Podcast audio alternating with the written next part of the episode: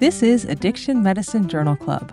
I'm Dr. Sonya Del Tredici. And I'm Dr. John Keenan. We believe that addiction is a disease that can be treated, and we want to help you stay up to date with the latest research that you can use in your addiction medicine practice. This week, we're going to be discussing a paper about using short acting opioid agonist, hydromorphone, to treat opioid use disorder in hospitalized patients. How are you tonight, John? I'm doing great, Sonya. I think I was telling you a little bit before we started the show. I'm spending this week trying to do some home improvement projects, which is always kind of somewhat disastrous. I'm a much better doctor than a home improvement guy. How about you? I'm doing really well. Yeah, I kind of stay in my lane when it comes to home improvement projects and just leave it to the people who really uh, know what they're doing. I guess I can't do it. So, what's going on this weekend, addiction medicine for you, Sonya, in terms of new news? Well, I've been reading some recent articles and editorials about involuntary or compulsory treatment for substance use disorder. So, this means you get forced into treatment against your will, either as part of incarceration or forced into it in a drug court or uh, hospitalized against your will. That's involuntary treatment. There was a very powerful opinion piece in the New York Times recently by a father describing his efforts to save his son who was refusing treatment. And there was also a really nice piece in Stat News by Dr. Sarah Wakeman about this issue. So I read both of those in the same week and they were just really interesting. I thought the most interesting part of Dr. Wakeman's article was that she pointed out that many of the treatments that are forced on patients involuntarily are bad treatments. So it's not the fact that they're involuntary, but it's that they're just no good. They're out of date, they're proven not to work, they're delivered by untrained people, and they leave the patients feeling traumatized by the treatment system as a whole. And then she pointed out that we have a ton of people who want treatment that does work, you know, evidence based treatment, who want it and they can't get it. It's not available. So I'm just going to quote her here since she says it so well. She says the evidence is quite clear that addiction is a treatable health condition and what works is voluntary, welcoming, low barrier treatment that includes a range of options based on science, delivered with compassion and centered on and driven by patients. So, John, have you had patients talk to you about their experiences being forced into treatment? Um, I think not so much recently. I've heard people get like the, I guess, the intervention by family and not really being ready for treatment.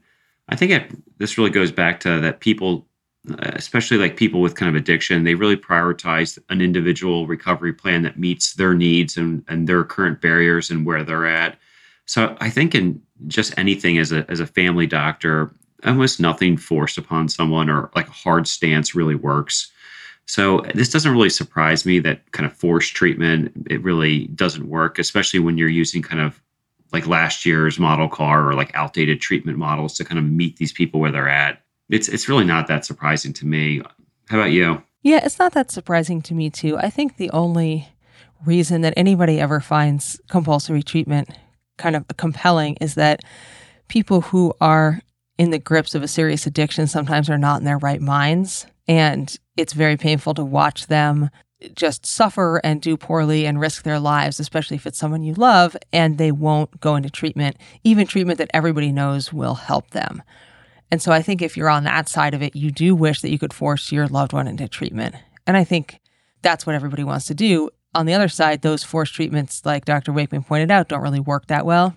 So while you want to do something, doing something that isn't going to work doesn't really help the person. You know, that was one thing from like ASAM that I took away that when we had those kind of talks about like the medical legal I was really kind of surprised because I we're in Pennsylvania. I'm very familiar with like Pennsylvania laws, how variable the idea of capacity comes into play with substance use disorder. Where like where we currently practice incapacitation um, or lacking capacity for medical decision making or forced treatment really isn't an option uh, in almost any scenario unless the person is like has a concordant psychiatric illness or they're a danger to themselves or others but it sounds like in other states that maybe is not the case as often. And so I thought that was interesting that there's like a discrepancy there. Yeah, you don't even notice it. You don't even know that it exists until you talk to people from other states.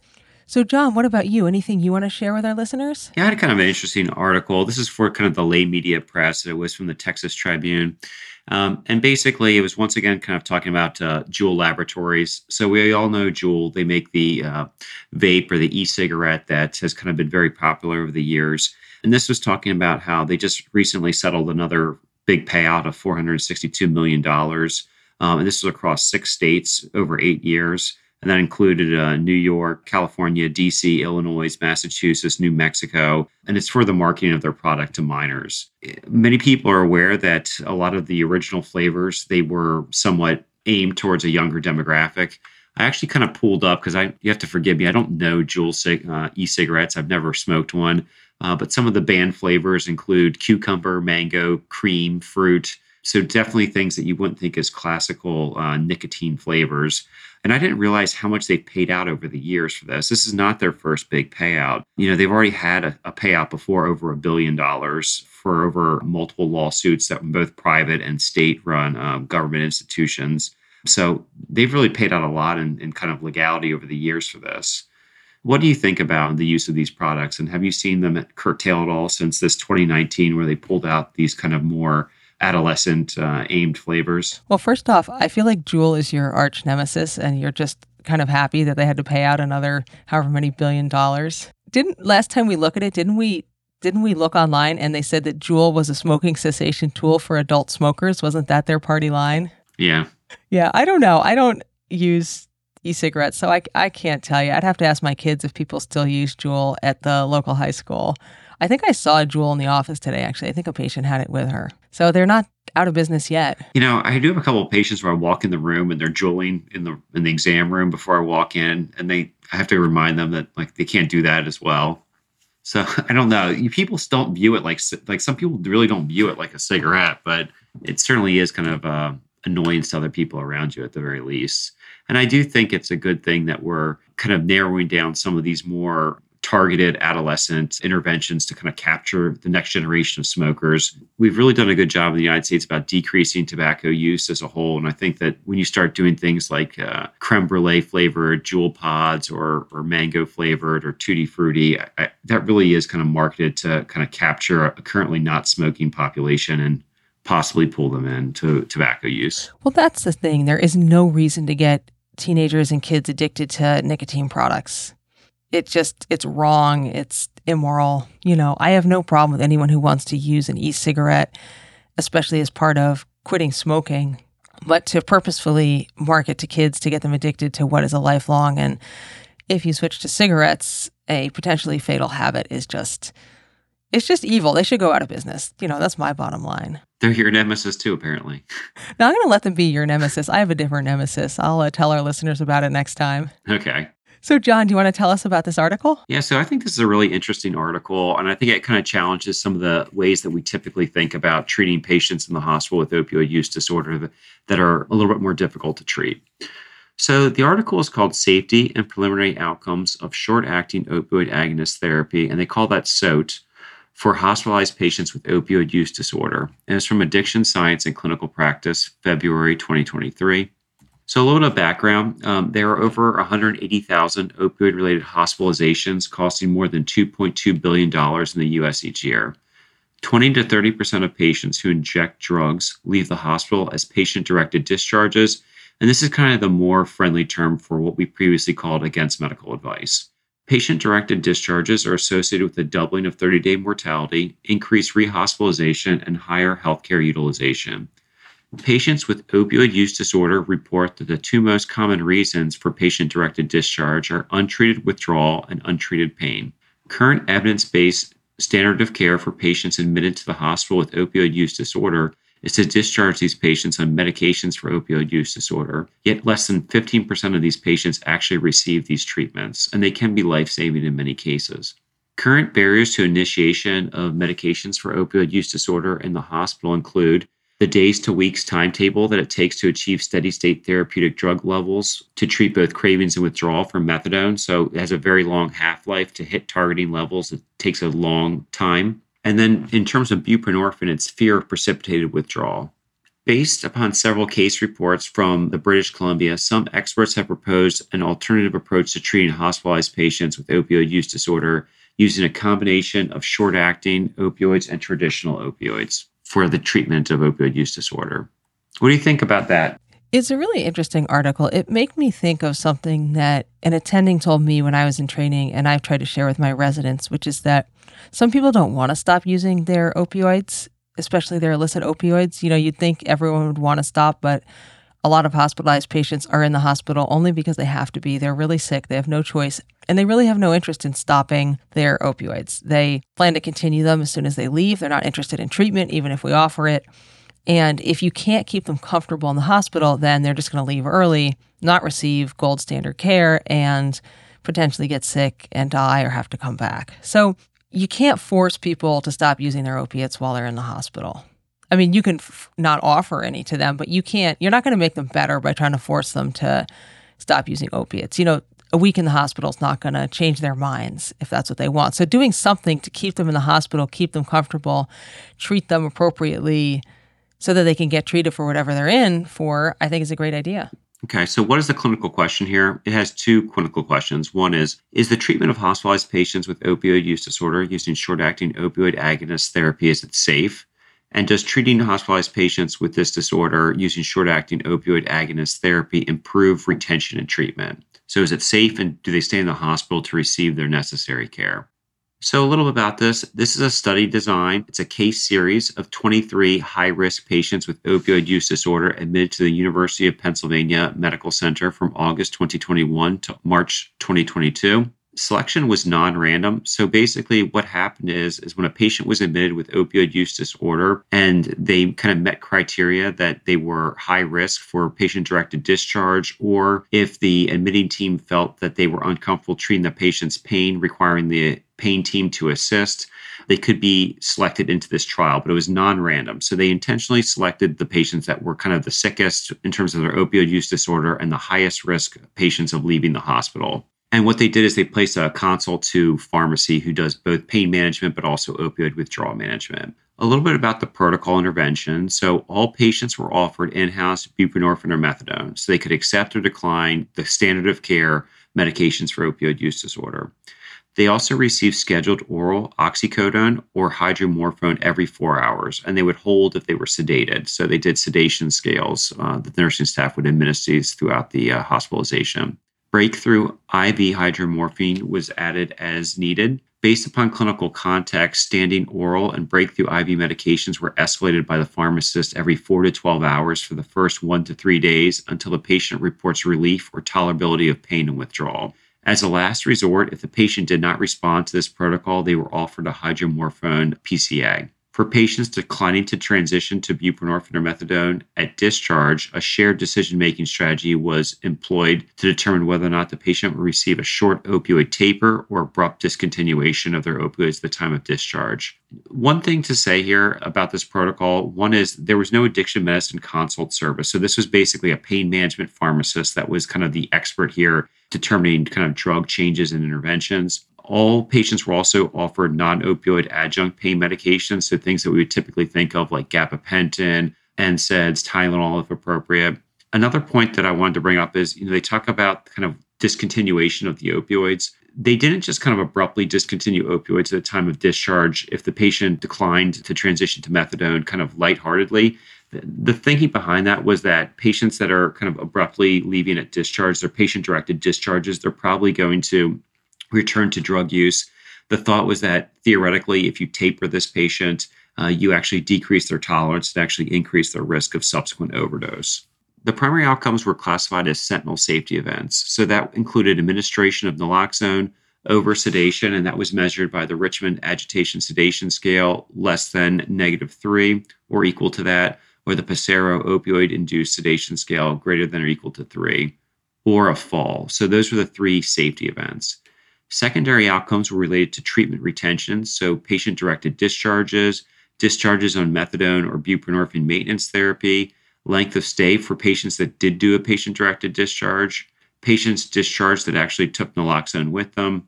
And it was interesting, all of these secondary outcomes about treatment retention, they compared the patients to themselves during previous admissions. So they went through the EMR and they would collect data as to how many times the patients previously were admitted for a medical complication of opioid use disorder, how often they stayed, how often they engaged in treatment. So they kind of acted as their own control based upon their history. They also did exploratory outcomes with daily pain using our classic 1 to 10 pain scale. Clinical opioid withdrawal scale, the COWS, was also used. Statistical analysis was done with descriptive statistics to characterize the data for analysis. So, do you have any questions about the study itself or the protocol, Sonya? No questions. I think you explained it well. I mean, it's a true harm reduction study. They're basically doing whatever patients need in terms of opiates that the patients want. They were offered methadone, offered buprenorphine, and if they didn't want either of those, they were kept as comfortable as they could be on short acting opiates, all the way up to hydromorphone PCA, which, you know, we might think of as an anathema for a patient with opioid use disorder. So it, it just, it's a great protocol, a little bit labor intensive hearing about it. So, you know, I'll be interested to hear how it turned out. Yeah, I chose this article because I, I the protocol was interesting to me because um, it really kind of rubs you with everything you were kind of told not to do in terms of residency and kind of training to date. I feel like these are all the things we tried to avoid, or at least I was told to avoid by previous kind of attendings and teachers throughout my two residencies. And it's interesting. It just is different, right? So it's basically judicious use of opioids, not stringent use of this opioids in this higher risk patients.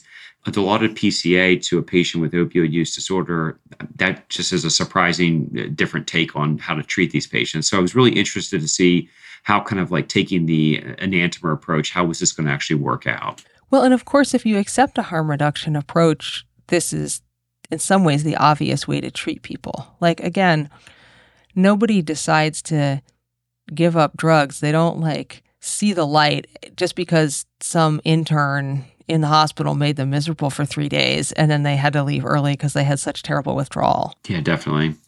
So, is this valid? The study was funded by a research grant from the Research and Addiction Medicine Scholars Program. The authors had no disclosures. Um, it was a small case series, so it was only 23 high risk cases at a single institution.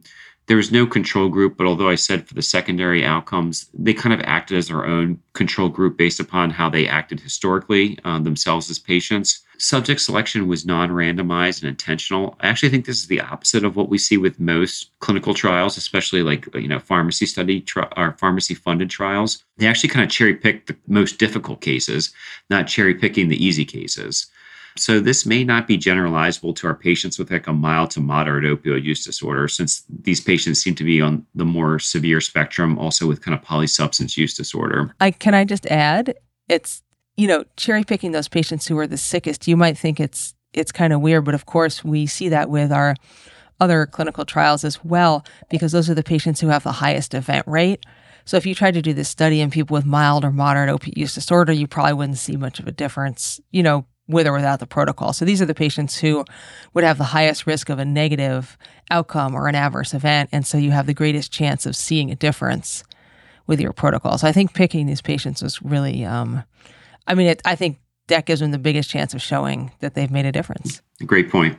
The subjects lacked uh, racial and ethnic diversity. So 95.7% identified as being white. This kind of comes up repeatedly, kind of in all the trials, also just in the uh, addiction medicine research in general. This really kind of reflects a systemic bias in treatment. We know that kind of patients of color or other ethnicities, they have opioid use disorder at the same rate as white patients. However, white patients are much more likely to be linked into treatment and receive care as opposed to people that are non white. So it's kind of a known bias Data collected from prior hospitalizations only reflected data that could be captured from the health system using the same EMR as the intervention site. So basically, you know, if your EMR shared information, they could see that. If you were on a freestanding EMR, as not all hospitals do communicate, you would miss additional hospitalizations in terms of the previous cases in the past 12 months. The protocol was very labor intensive for nursing staff, which the authors feel like it could limit uh, generalizability uh, you know, Q4 hour assessments in addition to as needed administrations of hydromorphone. That was very nursing intensive. So they had to work very hard to kind of fulfill this protocol. Polysubstance abuse was very common, or polysubstance use was common. 60.9% of patients in the trial also used benzodiazepines on a regular basis and they met the criteria for benzodiazepine use disorder. 73.9% met the criteria for cocaine use disorder, and 78.3% met the criteria for tobacco use disorder. And you know, they couldn't really statistically adjudicate the contributions of them to the protocol success or failures. So, like for example, was a patient directed discharge due to untreated opioid use disorder and withdrawal, or was it due to untreated benzodiazepine use or, or cocaine use? Um, so that kind of muddles the pot a little bit as to why the patients left the hospital. It would have been nice to have like a in a perfect world when a patient was leaving the hospital against medical advice or patient directed discharge if they had a survey as to why they were leaving they could give some kind of like an exit interview as to their experience. Authors self-critique that the patient experience was not captured by this trial. So you know i think they added a lot. I wouldn't be too hard on yourself authors. I think this was actually a really good start. I think some like I said before, maybe some exit interview that'd be interesting. Um, I don't think it necessarily limits the trial, though. You don't think we got Press Ganey scores after these hospitalizations? I'm sure someone did. Five stars? I think it's just the discharging physician that gets the Press Ganey, though. Not this amazing pain pharmacist, whoever he was. So, the, yeah, so they didn't get it, and the whole experience wasn't captured. Sorry, Press Ganey, if you're listening. So, what are the results? Out of 29 selected cases, 23 cases actually started the protocol. So six could not meet inclusion. They didn't actually kind of get to the protocol start. As I said before, here's the characteristics of the case predominantly female, so 13 out of 26 were female, uh, 21 out of 23 were white. Medicaid insured was 21 out of 23, unstably housed 14 out of 23 which I think is interesting. If, if, this group really was kind of unstably housed or homeless, it's probably that they're they're going to the same hospitals for care repeatedly, as opposed to traveling like a large geographic distance. That might make the data capture from previous hospitalizations actually somewhat better. They had coexisting mental health diagnosis in 12 out of 23 cases, mostly depression and anxiety. Co-occurring substance use disorder was common. 14 out of 23 benzodiazepine use disorder 13 out of 23 cocaine use disorder and 18 out of 23 tobacco use disorder. Very very high baseline drug consumption. So only 9 of the 23 used less than one bundle per day and one bundle is 14 bags of basically heroin fentanyl combination.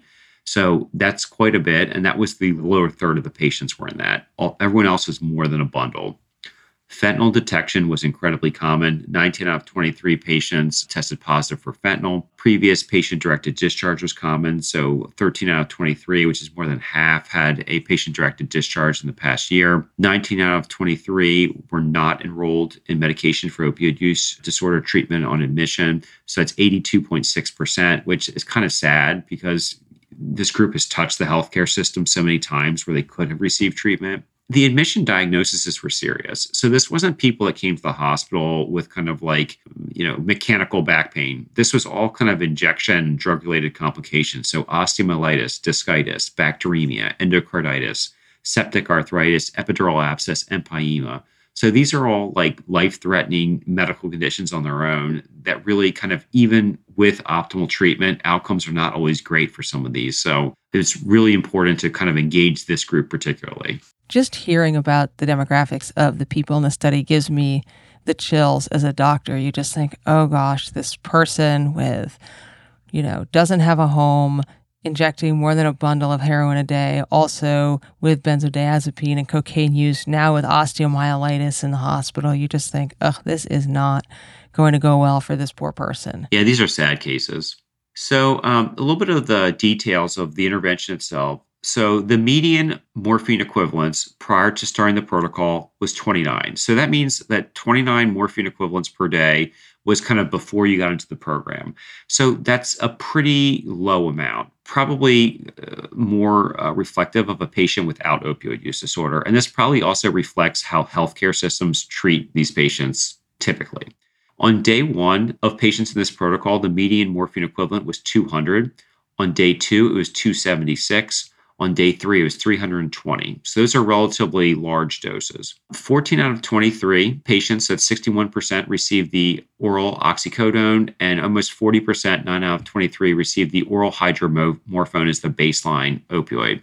9 out of 23, so 39.1%, got breakthrough IV hydromorphone throughout their hospitalization. Uh, 12 out of 23, which is a little over half, 52.2%, were started on methadone between day one and day three. So they did elect to uh, enroll in medication for opioid use disorder treatment. 17 out of 23, which is 73.9%, were tapered off opioids prior to DC with six out of 23, which was 26.1%, abruptly discontinuing opioids. And these were all patient directed discharges. So essentially, the tapered patients were transitioned to care, and the patients that were abruptly discontinued were patient directed discharges. They didn't want to stay in the hospital for a short taper. 14 out of 23, which is 60.9%, were transitioned to methadone, and 2 out of 23, 8.7%, were transitioned to buprenorphine on discharge. So overall, about 70% were plugged into treatment at discharge, which I think is pretty amazing. So, primary outcomes. So, in terms of those sentinel safety events, in terms of administration of naloxone, one out of 23 patients, which is 4.3%, were charted as receiving naloxone. Interestingly, there's like a big asterisk here because no one really knows that the patient actually received naloxone. So it looks like when they looked through the EMR, it was documented that the patient received naloxone while they were down the OR. However, there was no documentation in terms of an event or uh, physician or nurse that said an indication or that the patient actually did truly receive the naloxone. So I think anyone that works at a healthcare system knows that when a patient goes to like from the ER to the floor or the floor to the OR or the OR to PACU, it's really weird because a lot of times the order sets are kind of canceled out or kind of like completed and a new order set is transitioned while another one is held. So they think that this actually might have reflected more of an EMR error than a true naloxone administration. Over sedation, one out of 23, which is 4.3%, did meet criteria for oversedation by one of the sedation scales. Interestingly, the patient was not receiving opioids just as part of the protocol.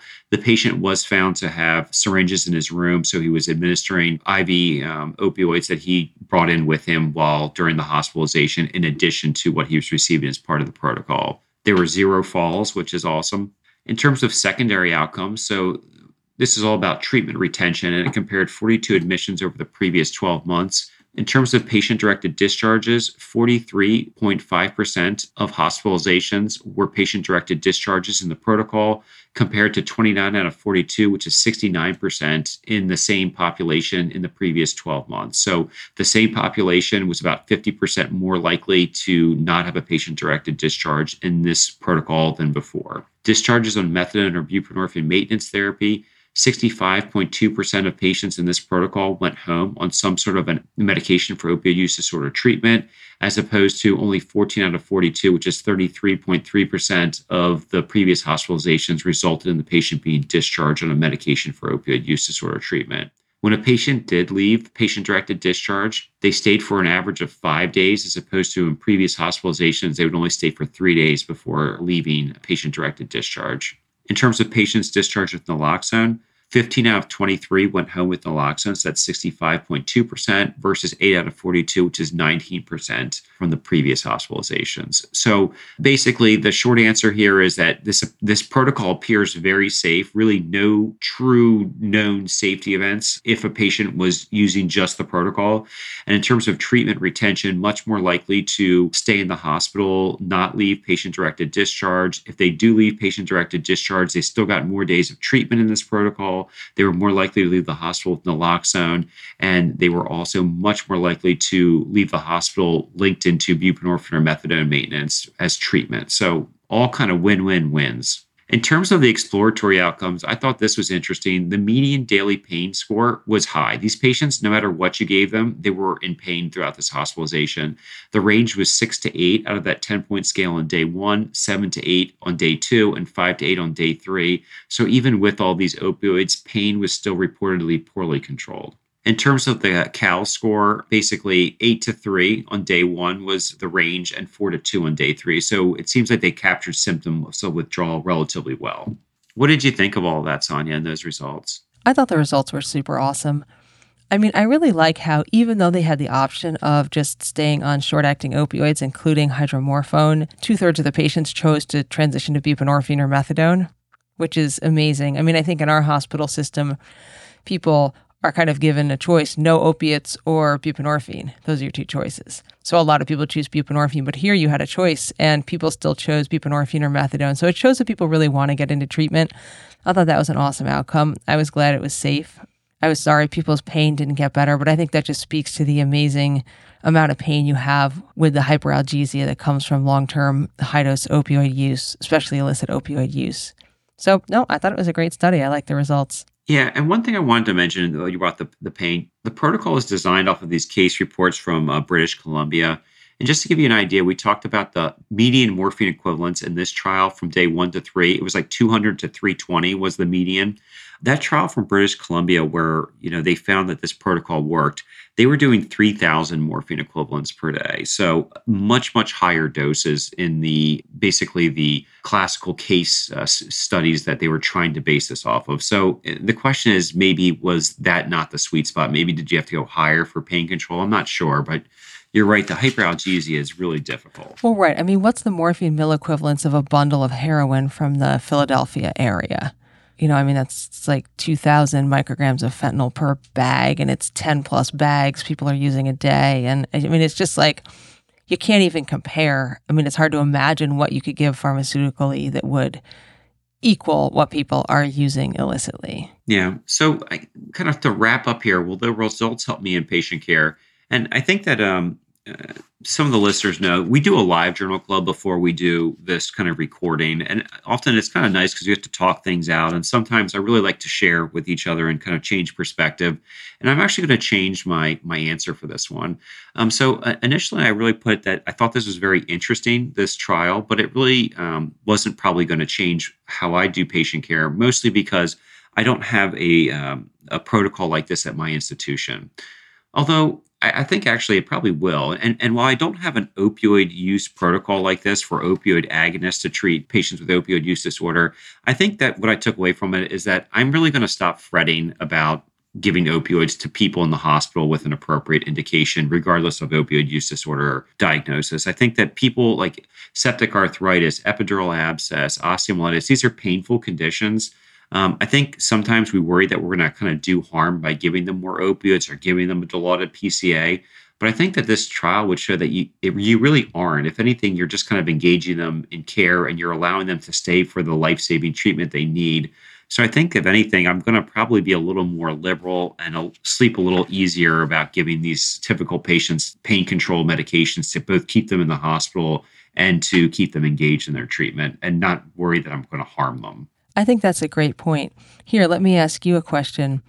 I got asked by one of my colleagues to review some cases that they're writing for our simulation center for our residents, and it includes a case of a patient with opiate use disorder who is on methadone but also requiring additional analgesia after a surgery. And the case is about what would you recommend for this patient to help them with their pain control. And I'm thinking I should put Dilaudid PCA as a uh, the treatment of choice here because you know, eh, as you said, it's sort of anathema to our previous treatment, but I think the authors of this article pointed out, you know, letting the patients have a PCA eliminates that antagonistic relationship between patient and nurse. And the patient doesn't have to feel as frustrated that the nurse is kind of not delivering the medication as quickly as they want. The nurse doesn't have to worry herself that she's giving someone medication that maybe they shouldn't have. And so, you know, using the PCA, not being so stingy with the opiates in someone who has a high tolerance for opioids really didn't seem to hurt anybody in this study and kept them in the hospital longer. So, what do you think? Should I put Dilaudid PCA as choice number one for our patient on methadone who also needs analgesia? I, I think it's not unreasonable, right? He probably has a very high tolerance. That's right. Maybe I'll sneak it in and see if the residents notice. It is sad because you know, and I feel like more, more and more, especially like with appropriate indication, like these are these are terrible diagnoses. Like eh, you know, I think most of us that kind of work at, ever worked in a city hospital, like, you know, endocarditis, epidural abscess, a, a patient walking out the hospital with a patient directed discharge of one of these conditions. I mean, I think anything we can do not to do that is, is really the right thing, no matter what it is, because they're disastrous when they turn out the wrong way. They're and they're terrible. Yeah, I agree. Well, thank you for presenting that article, John. I thought that was really awesome. Thanks for the discussion. So, I wanted to do our talkback section we got a bunch of comments about our article in episode 20, which was about using as needed naltrexone for alcohol use disorder. And I wanted to read one for this episode of the podcast. So this comment is from Dr. Santos, who was actually the lead author of the article that we profiled. He sent us an email and he said, Thank you very much for profiling our paper on your podcast. I very much appreciate your thoughtful analysis of our study. Additionally, it was helpful for me to hear your thoughts around the missed opportunity for us to assess the intervention effects on other alcohol associated consequences. We will endeavor to include these outcomes in our subsequent work. Thank you for the terrific suggestions. By the way, I think it's delightful that this podcast on substance use disorders exists. I learned a lot just by tuning into the first few minutes of this episode, including the very encouraging news about the opioid overdose data. I hope we see even more reductions in overdoses with the FDA approval of naloxone over the counter sales. Thank you, Addiction Medicine Journal Club, for covering these topics. Keep up your great work. It was just such a nice email. I had to read it and share it with our listeners. So, thank you, Dr. Santos, for your work and for giving us some feedback. We also had some listeners comment on social media to say that they personally had used as needed naltrexone successfully to help them give up alcohol. And I don't want to share anything specific because that's their stories to tell, but just to say it was excellent to hear that other people have used this technique, not because of our podcast, but have used it in the past. So great work, everyone out there. Thank you for listening to the Addiction Medicine Journal Club. The best part of any journal club is the conversation, and we want to hear what you have to say. To have your opinions about the articles included in a future episode, send us your comments on Twitter, Facebook, YouTube, Spotify, email, or join our Facebook group. The links are in the show notes. Our original theme music was composed and performed by Benjamin Kennedy, audio editing by Erin McCue, video production by Spencer Kennedy, produced by Dr. Patrick Beeman and Ars Longa Media. Addiction Medicine Journal Club is intended for educational purposes only and should not be considered medical advice. The views expressed here are our own and do not necessarily reflect those of our employers or the authors of the articles we review. All patient information has been modified to protect their identities. Thank you for being part of the conversation. Have a great day.